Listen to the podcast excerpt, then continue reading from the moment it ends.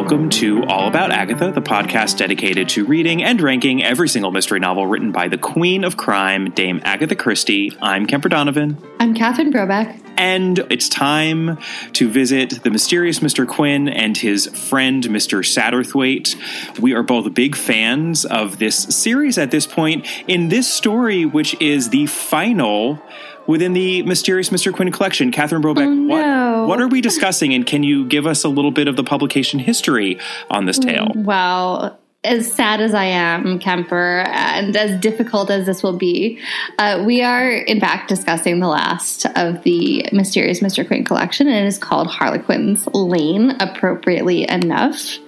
And it was first published in May 1927 in the Storyteller magazine in the UK, in August 1927 in Flynn's Weekly in the US, and of course, in The Mysterious Mr. Quin in April 1930 in the UK by Collins and Sons, and later in that year in the US by Dodd Mead. In The Storyteller, it was the sixth and final of that Magic of Mr. Quin series. And mm-hmm. um, as will become obvious, this does feel like a final story in this collection. But I will note, and I have noted this before because it warms my heart, and I imagine it, it will many listeners, we are not quite done with Mr. Quin after this story because there are two uncollected Mr. Quin stories. Mm-hmm. So this does represent an end of sorts, but uh, very much in keeping with Mr. Quin himself. Yeah, that he doesn't He's never really disappear. gone. I know. He's I know. here, there, and everywhere at all times.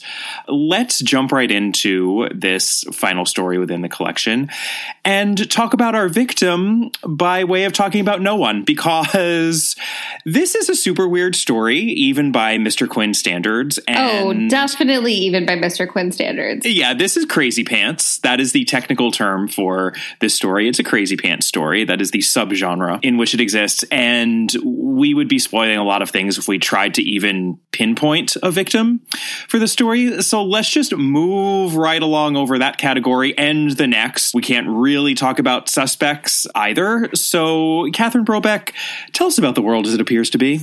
So, our dear Mr. Satterthwaite is staying at Ashmead the country house of John Denman and his wife Anna. And he has basically no idea why he's staying with these people.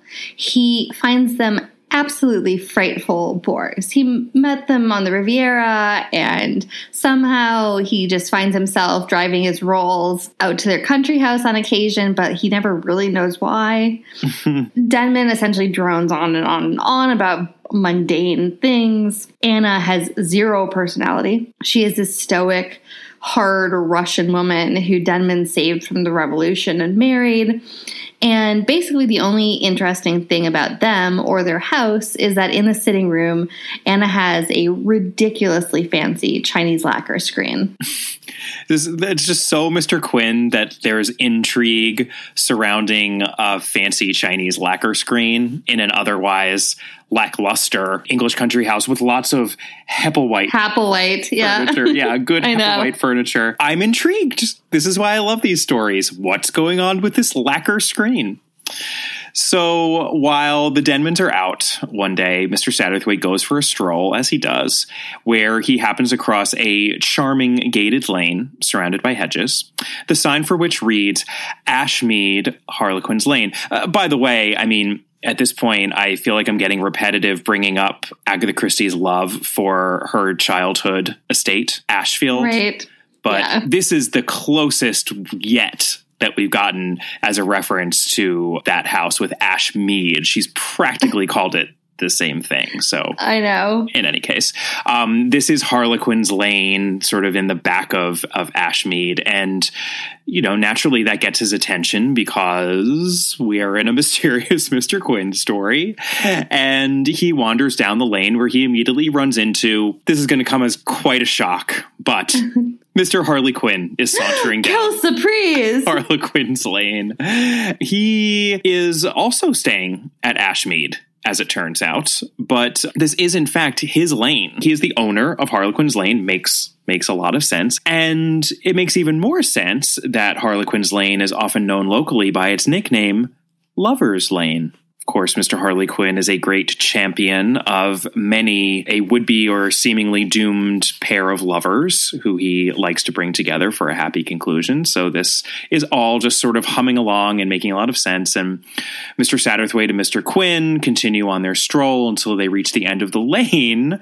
And there they see a little bit shockingly a big old rubbish heap that is right. overlooked by a crumbling cottage. It's all very sort of of wasteland ish. and right, especially um, because the lane the lane is such like a charming hedgerow, right? Yeah, I imagine it as if like we yeah we're in a charming sort of English country lane. We can see the estate in the background. It's all very idyllic, and then you know maybe because of the reference to the Russian Revolution, I do associate Agatha Christie somewhat with World War One. I. I just think of the trenches, just a, a horror. It ends in a horror show. Right. And like the real tragedy is this like crumbling cottage, right? Which Mr. Quin then notes that it wasn't always crumbling. And in fact, once upon a time, the Denmans themselves had lived in the house um, before moving into the manor house uh, when its occupants you know passed away and then after that slowly the end of the lane began to turn into a trash heap and then Mr. Satterthwaite quotes Oscar Wilde's The Happy Prince and says, Bring me the two most beautiful things in the city, said God. And it's left to sit there. And I don't know, Kemper, wh- what is your memory of The Happy Prince? Because we think of Oscar Wilde as a sort of arch person, playful with language, etc., not necessarily aimed at children, but essentially he wrote a book of fairy tales. Right. Oh, yeah. I mean, I think Oscar Wilde, um, the importance of being earnest, ideal husband, definitely not children's fairy tales. But yeah, I was not expecting an Oscar Wilde reference in this story, but no, and it's it's also not at all um, specified where it's coming from. No, so, I know it's it's very stealth, right? And I mean, if anybody doesn't know what the story of the Happy Prince is, it's essentially a fairy tale about a statue of a well loved happy prince who only only in statue form can look down upon his city and see the sorrow and poverty of the people in it and he asks an abandoned sparrow or swallow, maybe one or the other. Somebody will correct us. and um, the swallow essentially picks apart pieces of the statue to give to the people of the city that he never saw before until finally um, he's picked apart and the winter grows cold and the sparrow or swallow dies and the um, statue is pulled down into a rubbish heap and only when it's all burned into a furnace, God asks an angel to bring the sort of two most beautiful things in the city. And the angel brings to God the body of the sparrow and the lead heart of the statue. Right, which wouldn't melt right? It, it like they right. melted all the other pieces, but that was the one thing that was left of this right. statue. Yeah, and so I mean, it's a really, really specific and odd reference to put here. Yeah, it all sounds to me a very Giving Tree esque. Soup no i'm super right tree yes, it's like sacrifice everything for others think nothing of yourself and you will thereby find the ultimate not even happiness, because happiness apparently isn't the answer, but salvation, right? Right. Although, man, Giving Tree is just like that poor Oof. tree that poor tree. Well, the giving tree is just so much more problematic because this is the idea of, of sacrificing at least for the greater good and that well, is, it's not only that, but it's it's a partnership of it, right? The swallow and the statue are they're working both, hand in hand, yeah. and like both sacrificing themselves, the statue very literally, and the swallow, you know, its time and ultimately its life because it dies doing this for the social ills that they see, and then ultimately kind of God's glory, right? Like it's a very overtly religious. I mean, the story ends with God speaking, so it's an overtly religious story. Also, again, not typical Oscar Wilde, but um, yeah, the Giving Tree just gets a little icky, I think, for most people, especially having imbibed it without questioning it as children. When you realize that this is about the sacrifice of one character completely and wholly for another, and just how idealized that is, and it's just the inequity of it is really, really troubling. I mean, I will be honest that you see some metaphors in the giving tree to motherhood. I think saying it's a metaphor for motherhood is kind. I mean, I let's just say there's a really easy feminist reading Yes. of the Giving Tree. The boy is the boy, and uh, it's not a super hard stretch to think of the Giving Tree as a female persona of some sort. Yeah. Didn't think we go here, but there you go. Chil- children's literature has depths that it often does not get enough credit for. Yeah. What it's making clear is at the very least that there is more than meets the eye to both the lover's lane and the rubbish heap at the end of it. And already on, you know, in, in my copy, like five pages in to this story, I'm feeling like we are not that we are not in a uh, the sort of physical space that we usually are in an Agatha Christie short story, and even in most of the Mr. Quin short stories. This is beginning to feel symbolic, like openly symbolic and metaphysical and bizarre, even for a Mr. Quin story. So, you know, Mr. Quin and Mr. Satterthwaite are jawing away here in Lover's Lane, and a girl turns the corner and comes into sight. And she is Molly Stanwell, who tells them that the Denmans have been at a rehearsal. Because you see, they are hosting a lavish performance of Catherine. Can you guess? Oh, yeah. I mean, I guess I'm going to have to. Is it the Harlequinade? It is indeed the Harlequinade. We, this is not the first time that we have come across a reference this overt to the Harlequinade, although it was in a Poirot short story, The Affair of the Victory Ball, which we covered a bit ago. Very, very early uh, Poirot short story. Might have been one of the very first ones, actually. In any case, Molly will be singing as Pierrette, and a Mr. Manley. Love that name. Mm-hmm. will be performing as Pierrot. And then there are two professional dancers who are coming from London to dance as Harlequin and Columbine. And, you know, we do know that there are those two other more comedic characters, right? Are they ever mentioned? I guess not. I don't think so. You know, these are sort of the main couples, certainly within the Harlequinade, which we know well at this point. And um, the music has been composed by the modernist Claude Wickham, who is being sponsored by the village's benevolent, quote unquote, fat Jewess. Yep, we have some of that. Well, that's not good. Yeah, some of that unfortunate casual anti Semitism that we come across in these stories, particularly, but in others as well, and some of the novels. Her name is Lady Rosheimer. She has a penchant for young men of the artistic persuasion, such as Mr. Claude Wickham. Her husband just, you know, likes her to be happy, so lets her throw money at young artistic men to come down to the estate. So Wickham, Molly, the Denmans, Mr. Quin is there, although you really wouldn't know it. Um, and Mr. Satterthwaite are sitting He's around Mr. afternoon. Satterthwaite. no, it's true, but this happens again. I remember you you noticing that in the last Mr. Quin story we covered. Even though, yes, technically other characters interacting with, with Mr. Quin, it always seems like when they're in a group that Mr. Quin recedes into the background Yeah, he's not a character in these scenes. we've been making jokes about this for you know the entire run of these stories, but it is fair to say that that Christie is at least hinting at the idea that Mr. Quin really is just one facet of Mr. Satterthwaite himself. Right. So they're sitting around for this afternoon tea. Wickham um, is trying to pick Anna's brain about Russian ballet because she's a Russian. And she basically says she has no opinion because once upon a time she was a dancer, but she never hmm. watched ballet and she doesn't care. And Satterthwaite jumps in because he has thoughts about all the arts, as we know Of course, he does. cultural cultural connoisseur that he is, and uh, namely how one of the greatest tragedies of the Russian Revolution, if not perhaps the greatest tragedy of the Russian Revolution, is that they apparently killed their greatest ballerina of all time, Karsanova. I think Nicholas and Alexandra might have had something to say about that. I mean, you know, uh, probably a lot of people might have had some thoughts, you know. So, Karsanova, there's even a statue for her in a museum in Berlin. And Satterthwaite saw her in several performances. He was lucky enough. And, you know, she was one of the most brilliant ballerinas in Europe. And Anna notes that she actually trained under Karsanova before the revolution. And the party disbands more or less after tea.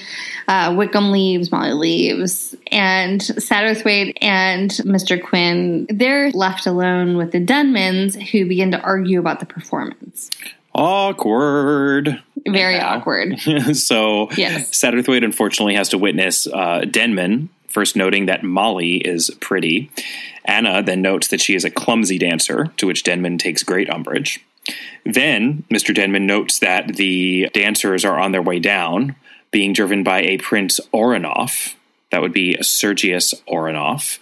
And Mr. Denman is immediately alarmed that Anna very clearly seems to know him, which Anna acknowledges. This Prince Oranoff was always a fan of dance, after all, and we do know that Anna was a dancer. So Mr. Denman leaves, and he's just annoyed that there seems to be some sort of a history between his wife and this Prince Oranoff character.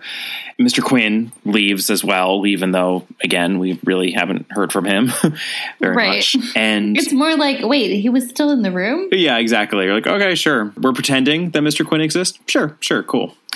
Then um, Anna crosses to the telephone, asks for a number, and Mr. Satterthwaite is about to leave, like the other two men. I'm sure he at this point he's desperate to get out of the room, but she arrests him with a gesture, and she asks for Lady Rosheimer, and she wants to know if Prince Oranoff has arrived yet. She's just sort of acting out almost, or or just trying to almost reconnect, I think, with the prince as soon as possible to spite her husband. And this is how she learns that there has been a terrible accident and the male dancer who was going to dance as Harlequin has had his arm broken. The female dancer who was to be Columbine is bruised and shaken. Uh, fortunately, Prince Oranoff himself is relatively unharmed. Which, like, she makes a bunch of jokes about, like, oh, ha ha, after all this time, he's still such a terrible driver. Anyway, this prompts Anna to have this very intense conversation with Mr. Satterthwaite. A, sort of about how they both know Mr. Quin. Everything is sort of left ambiguous in this entire conversation. So it's a little bit hard to paraphrase what's going on here. She says, Well, you know what Mr. Quin is. And Satterthwaite's like, Do I? Then, you know, she starts to talk about what very much appears to be the idea of fate and essentially says to Satterthwaite, have you ever had these experiences in your life when you think that something needs to happen and then something happens and it all seems to be put in place for a reason? The Russian accent gets heavier throughout all this, which Satterthwaite notices. Mm-hmm. And the reason she's kept him there is because she is aware of she's aware of him being the kind of person who seems to know everything. She believes that he will understand what she's talking about even though she's not directly specifying what she's talking about. So Satterthwaite's going to respond to her to talk about faith, but she leaves first. And so they have this very long conversation that's really not talking about anything, but also talking about everything it is curious because Satterthwaite he doesn't he doesn't completely engage in the almost in the way that we expect him to about who Mr. Quin is, and he's he almost can't go there because he knows that it's like he's he finally has to face up to the fact that something weird is going on with Mr. Quin but he can't quite do it yet, and right because he can't, they can't sort of reach the level on which Mrs. Denman wants to discuss Mr. Quin and the mysteries of life and existence, as it were. So right. it's like a truncated truncated, an extended yet truncated conversation that begins and ends abruptly and oddly, but is also quite necessary, I think, for the telling mm-hmm. of the story. We're not right. saying that it's that is pointless by any means. No, and it's kind of dramatic in a number of ways. Oh yeah. It's just it's it's very hard to talk about it without just reading it out because it's so odd. Yeah, I mean, I will read one passage from it, which I particularly appreciated when they're talking about Mr. Quin. He is. She paused. Her eyes met Mr. Satterthwaite's. I think you know what he is better than I do, she finished. I? Is it not so? He was troubled. His neat little soul found her disturbing. He felt that she wished to force him further than he was prepared to go, that she wanted him to put into words that which he was not prepared to admit to himself. You know, she said, I think you know most things, Mr. Satterthwaite. Here was incense, yet for once it failed to intoxicate him. He shook his head in unwanted humility. What can anyone know? he asked. So little, so very little. Some, dare I say, beautiful writing. Yeah. Well done, Agatha. Moving on. Later at dinner, we sort of then cut to dinner time, and Prince Oranoff has arrived. Mr. Satterthwaite is introduced to him. Mrs. Denman also reveals at that point that they are, in fact, not going to call the performance off, even though these professional dancers cannot perform since they were just in a car accident. So instead, Anna herself, who we know used to be a dancer, will play Columbine. And who could possibly be playing Harlequin, Catherine? Oh, dear. The mysterious Mr. Harley Quin is at long last actually playing the character of Harlequin. We have been waiting for this moment for so long. It is finally going to happen. Of course, Mr. Denman is appalled. We might be a little appalled too. It seems like Satterthwaite is mildly appalled, or at least taken aback. Well, I mean, he's basically like, I didn't know you were a dancer. Yeah. And Mr. Quin is like, well, shrug. but hey, it seems like it's happening. Yeah. So as they walk over as a group to the Rosheimer house for the performance, Satterthwaite notes to Mr. Quin that something has come over Anna when she's with Prince Oranoff. Clearly, they must have been meant to be together. Like, all of a sudden, this woman who he's known for a number of years, who had zero personality, is sparks. There are sparks there, and she's engaged and like a different person. And it has to be part of this thing with Prince Oranoff. And, you know, Denman saved her from Russia, but it is nothing compared to what she's like with Prince. And Mr. Quin basically stops him in his tracks and implies, Are you sure that's what's going on here? And Mr. Satterthwaite is like, Well, yeah, I mean, I've seen this. And essentially, Mr. Quin, he doesn't actually do this, but essentially, he takes Mr. Quin by the shoulders and turns him around to spin him in the other direction and look into the dark lane. Because in the dark lane, John Denman is canoodling with Molly to the point where there's like a lot of touching and like, don't leave me. Oh, I won't leave you. Don't leave me. I won't leave you kind of stuff going on. Mm-hmm. And Mr. Quin and Mr. Satterthwaite just stand there and watch in real horror as this is going. Or, well, I mean, Mr. Quin just stands there, but Mr. Satterthwaite is very horrified. Yeah, there's apparently a lot going on here. We thought maybe we had a, a, love triangle. We know Christie loves her love triangles, but there's at the very least a quadrangle happening here. Yep.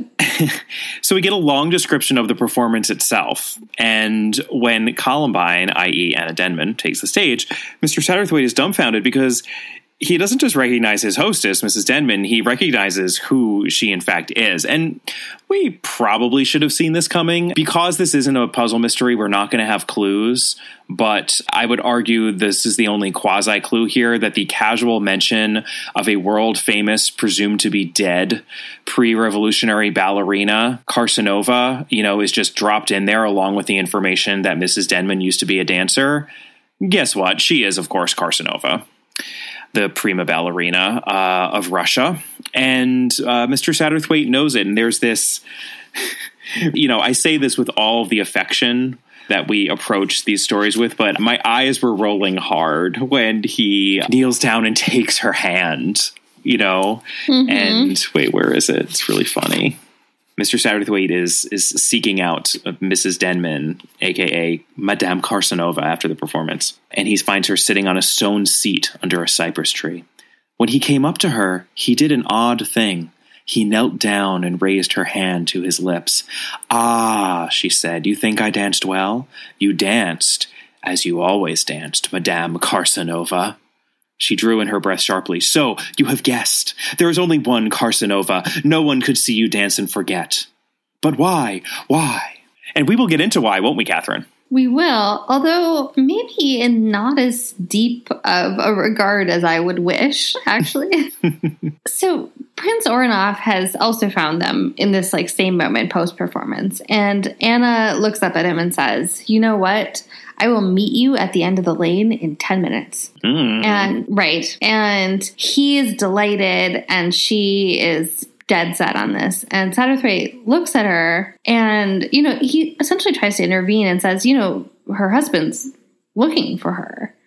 And that somehow some old spark seemed to light up watching her on stage. And Anna's like, uh huh. Yeah, for that moment when I was on stage, sure. Basically, what she says is that for 10 years, she was with the person she loved, and now she will be with the person who for 10 years has loved her. Because, in other words, she feels the man that she gave up everything for no longer loves her, is cheating on her, and she sacrificed everything for him because that is like the big thing. She was not rescued from Russia. She was in love with John Denman. And she gave up this career because he didn't like her being the center of attention. So she gave up her entire career and life, etc. And I mean, again, there was a revolution, but she gave all of this up for her intense love for her husband. And now he essentially has become this boring person who ignores her and is now cheating on her. If that's what's left, I guess she's going to, you know, she sacrificed enough. She'll go and go to the person who loves her. It's really nihilistic in like a lot of ways. Oh yeah, well, very dare I say Russian, but um, right. but it also explains, and and we we've sort of left this until now, even though we get our explanation of that lacquer screen pretty early on, actually in the story, like soon after the intrigue around it is set up. But the import of it doesn't really hit us, I think, until this moment, which is why it makes sense not to talk about it until now. But that lacquer screen, which is you know fancy and just doesn't match any of the other furniture in the room, um, is something that the Denmans bought when they had just been married and were Right. sort of in the first bloom, the first full flush of their love together Lived in that cottage.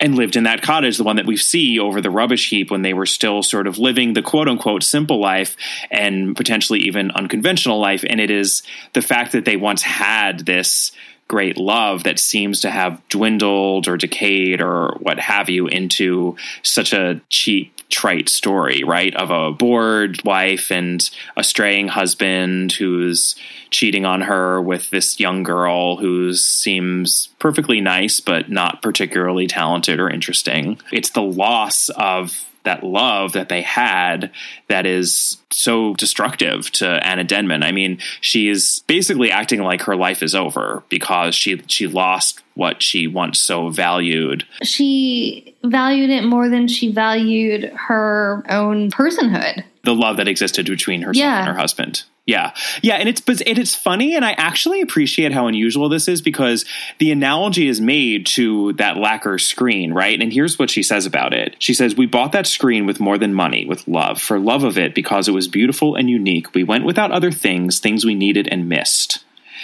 These other Chinese pieces my husband speaks of because her husband, who's now Mr. Conventional, is saying, I agree, this this lacquer screen doesn't fit in the room, and we should buy other things with all the money we now have to match it so that the room is designed conventionally and it doesn't stick out as this oddity.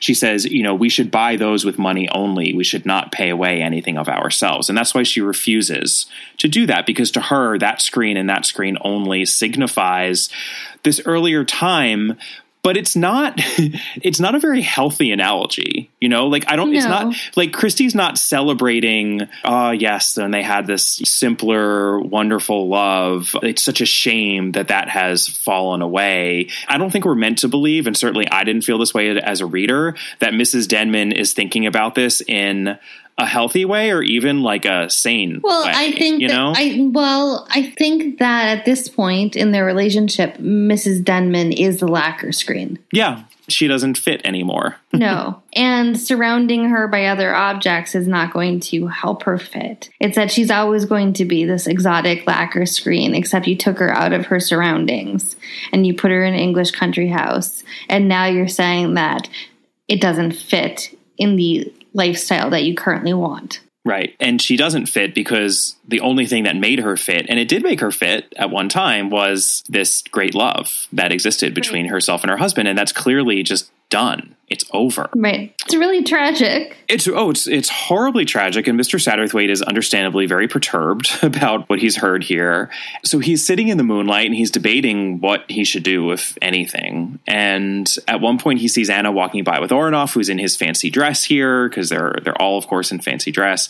But he second guesses it because Oranoff is sort of dressed up as Harlequin, and and Mr. Quin obviously was dancing as Harlequin. So maybe that was actually Mr. Quin who she was with instead. He's he's very confused, and then it becomes clear that he was initially mistaken, and that must have been Mr. Quin who she was with, because Prince Oranoff himself comes up to him and can't find Anna anywhere, and he's very distressed because she didn't show up when she said she was going to, which is every reader's cue to say, "Uh oh."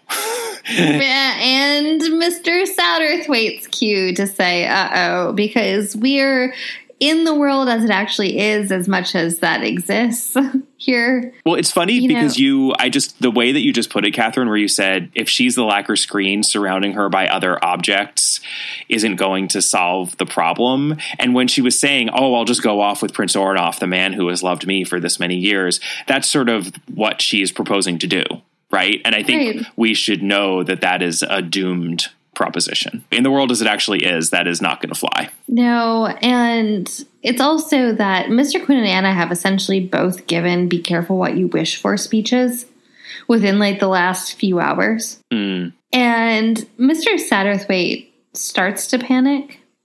And then when they come across the housemaid who says that uh, she saw Anna walk down the lane alone, i.e., not with anybody. Hmm despite what Satterthwaite saw, Mr. Satterthwaite at this point is trying to take shallow breaths and Oranoff then tells a story about how in pre revolutionary Russia, Anna had always longed to have the perfect Harlequin in the ballet. But one of the things that she always thought you really needed to get the Harlequin Columbine relationship right was to have a dancer playing Harlequin who was essentially someone who wasn't really there. And at this point, Satterthwaite essentially makes them go at full sprint down Harlequin's lane. yeah. It's all kind of coming to a head here, and all of our suspicions as to Mr. Quin and who or what he might be are, I think, going to be sort of answered in the uh, the final page of yeah. the story. So, first things first, though, let's figure out what's going on in the story at hand. They are on the rubbish heap at the end of Lover's Lane. Sprawled across it with open arms is Anna Denman, and she is dead. And she has killed very herself. gracefully dead, though. Yes, very, very gracefully dead. A bit perhaps like that fallen swallow from The Happy uh-huh. Prince. And then, sure enough, right around that rubbish heap, Mr. Satterthwaite finds Mr. Quin.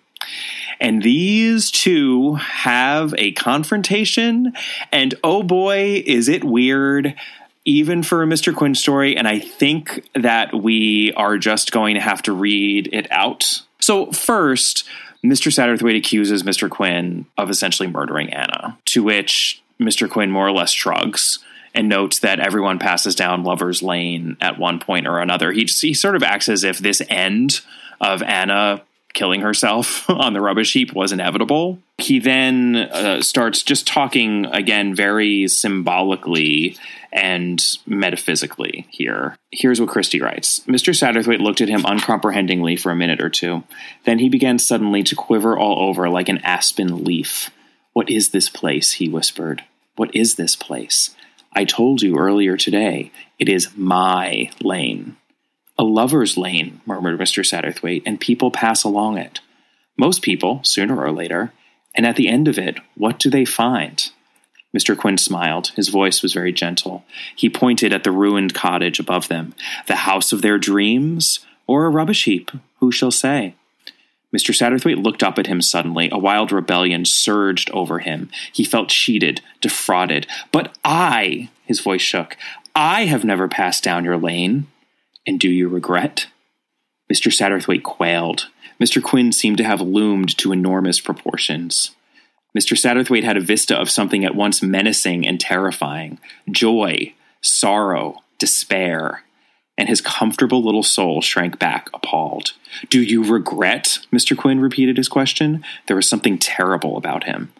No, Mr. Satterthwaite stammered. No. And then suddenly he rallied. But I see things, he cried. I may have been only a looker on at life, but I see things that other people do not. You said so yourself, Mr. Quin. But Mr. Quin had vanished. And that is is the, end of the mysterious Mr. Quin. What just happened, Catherine? Well, okay. I think we could all take a big, deep breath, first of all, because we all need it at this point.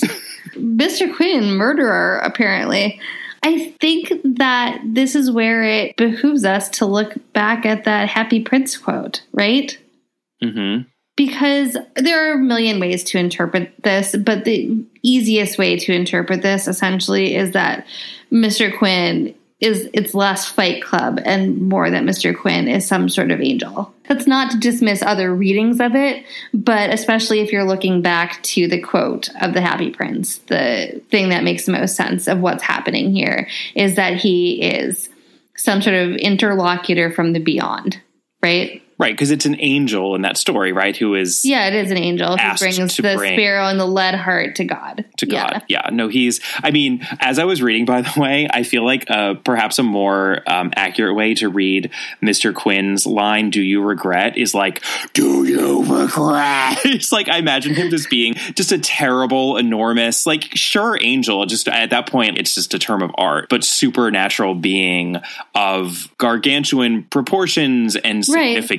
You know, Right. No, I think that that's absolutely right. And I mean, we've had hints of it all along, right? And he has said so many times, even when he's not walking off of a cliff, I am here for a specific reason. So, you know, he's using Mr. Quin essentially as his emissary, right? As his human emissary. And it also explains in a lot of ways why only certain people seem to really notice him. And it's not that he's not there, it's that he only is noticed by the people who need to see him. Right. He is in fact there. He's just not a normal person. Like he doesn't follow the rules of in a normal way. Yeah. Yeah. No, absolutely. And, and folded into that could be the idea that he represents Mr. Satterthwaite's ability to be that sort of an interlocutor for people, the kind of priest confessor role that we talk about with Right. Papa Poirot, even. You know, this is a role that we see other people filling as well. But, you know, as I always go on about how, you know, we need in a Mr. Quin story, Mr. Satterthwaite complaining about how he's only been an observer in life, but he has this ability to see things. And with Mr. Quin's help, to make things happen, to fix things or bring people together or right wrongs, perhaps Mr. Quin just represents that ability in him, which is a sort of divine ability or superhuman ability that some people do possess, you know? Right. It's just this uh, magical way of, of looking at something Well, that doesn't I mean- necessarily have to be perceived as magical, you know? Right. And for a writer who is not generally perceived to be particularly religious, what you do get here is the idea that Satterthwaite is a man of the cloth, Mm-hmm. right? Mm-hmm. He's celibate. He serves as a confessor to a lot of people. You know, he speaks essentially to something beyond human knowledge in Mr. Quin. And you have Mr. Quin as something from beyond this plane of existence, right? So, in a weird, weird way, it turns out these are more religious tinged than you would have thought. I 100% agree, but I think what's so fascinating too is so many of these Mr. Quin stories have also dealt, some more directly than others, with the notion of suicide. Yeah, mo- Very well, a lot of them have. suicide, yeah, and it, Yeah. and that is something that does not square with the very Christian tinged religiosity. I think of especially what we're getting here at the end of this story, and I think this story is at the very least implying that sure we could say Mr. Quin, this angelic interlocutor, what, whatever he is, had a role in Mrs. Denman's demise, but she killed herself. She lost the will to go on. And even though this rubbish heap is symbolic and perhaps there wasn't an actual distance to fall, she wanted to die and she died. So she, you know, she might not have actually jumped off of a cliff onto a rubbish heap, but she did die at her own hand, or, or at least that was what she wanted to have happen. And it seems to have happened at the end of the story. And this is going to be contradicted by the fact that we do have a Mr. Quin story that appears later in the chronology of Mr. Quin. So, just for a second on these two other Mr. Quin short stories that we have yet to cover, one of them is just a very kind of standard, so to speak. No Mr. Quin story is standard, but it's a pretty normal Mr. Quin story that fits within the chronology of this collection. It just happened to have not been collected within the stories. The second one was written in the 70s. And Mr. Quin and Mr. Satterthwaite discuss the events that happened at the end of this story in that story from the 70s. So it's very much stating the fact that Mr. Satterthwaite survived the events of this story. But right. I would posit that, at least to me as a reader, it feels as though Mr. Satterthwaite is also standing at the end of Lover's Lane here on the precipice of a rubbish heap. And he is railing to the heavens about his life. And to me, it feels like Mr. Satterthwaite, too, is at an end here of whatever this mortal version of his life is, which also, you know, just this notion of death not necessarily being the end is something that we also come across in these Mr. Quin stories. It just it feels like an, an end in every well, sense to know, me, and, and I but I realize that's that's an interpretation. No, but there's also a, there's also a parallel here that Mr. Satterthwaite is the swallow. That Mr. Satterthwaite, yeah, the swallow's is, dead. Right? Yeah, I mean, Mr. Satterthwaite. Everybody else in his flock went on their merry ways, and he got left behind. And he gets to become this observer and this, you know, helper of the people. And the ultimate outcome is that of that is death. It's the ultimate outcome is death, but also absolution, right? And glorification, and glorification, heaven. yeah, that he's he is he is yeah. actually the most valuable thing, and that is kind of the ultimate answer to this complaint that has just been inserted into every story to the point where I insisted on making fun of it each time. I think the ultimate answer to Mr. Satterthwaite's perennial, what about me? You know, why didn't I ever get to live is like, dude, you're you lived better than anyone. You're good. Believe me, you're good yeah. to go. You did it. Yeah, you not only got to go to Deauville and Biarritz and wherever else, but you know, you helped all of these people en route to those places. Absolutely. It's a terrible, and I mean that in, in terms of like awe inspiring sort of an ending, but also perhaps a triumphant ending. I mean, there is a lot going on in this, la- and it really all happens in a page too. It gets crazy real real quick and we just well, it, it feels mean, like, like we jump off the cliff at the end of the story. It's like we're jumping off the cliff, you know? We jump off the cliff and it's a rubbish heap. The trade-off, right, for Mr. Quin is like his great ability to be observant and helpful. I mean, it's it's a really odd ending. And again, I don't think that when we started reading these, I thought it was going to end in this weirdly religious place, but here we are.